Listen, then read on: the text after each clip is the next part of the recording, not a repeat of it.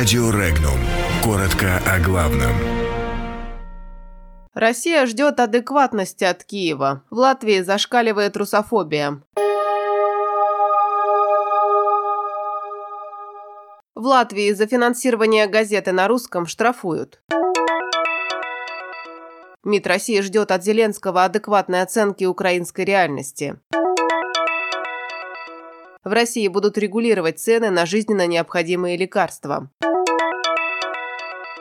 Регионы России ранжируют по долгам и вводят финансовые ограничения.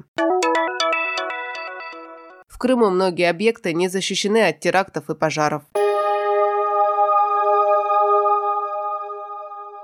Бывший исполнительный директор Думы города Лиепая Эдгарс Рац был оштрафован из-за оплаты муниципальной газеты на русском языке из бюджетных средств самоуправления. После оплаченного штрафа Рац покинул свой пост в Лиепайской думе по состоянию здоровья. Напомним, в Латвии ведется активная борьба с использованием русского языка, и целенаправленно и грубо нарушаются права русскоязычного населения. Власти и политическая элита возвели русофобию в ранг национальной идеи страны.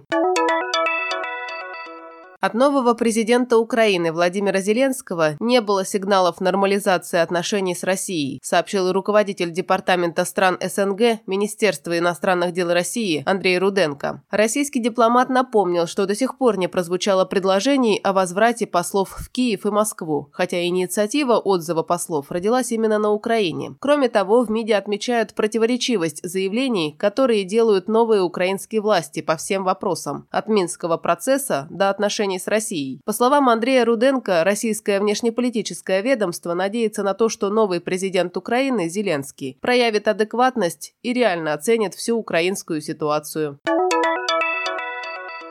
Правительственный законопроект, направленный на госрегулирование цен на лекарства, Госдума приняла во втором решающем чтении. Нововведение коснется стоимости препаратов, которые входят в перечень жизненно необходимых и важнейших лекарственных препаратов. Речь идет о 735 наименованиях лекарств. Контролировать ценообразование будет Федеральная антимонопольная служба. Цены на лекарства могут как понижаться, так и повышаться.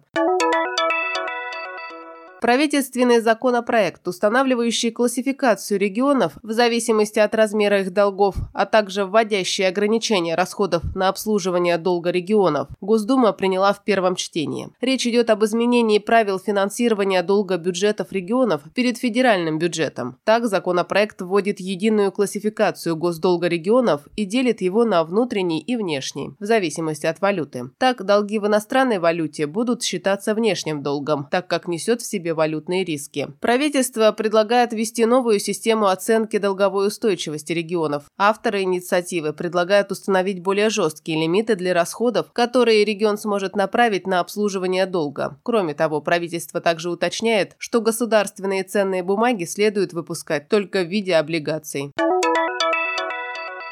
Многие объекты в Крыму имеют неудовлетворительную антитеррористическую и пожарную защищенность, сообщил полномочный представитель президента России в Южном федеральном округе Владимир Устинов. В Крыму таких объектов 1400, в Севастополе 51. Он также отметил, что по итогам проведенных в 2018 году проверок выявлен ряд серьезных нарушений. В подавляющем большинстве учреждений, более 70%, организационно-распорядительная документация не соответствует действующему законодательству законодательству в сфере обеспечения антитеррористической защищенности.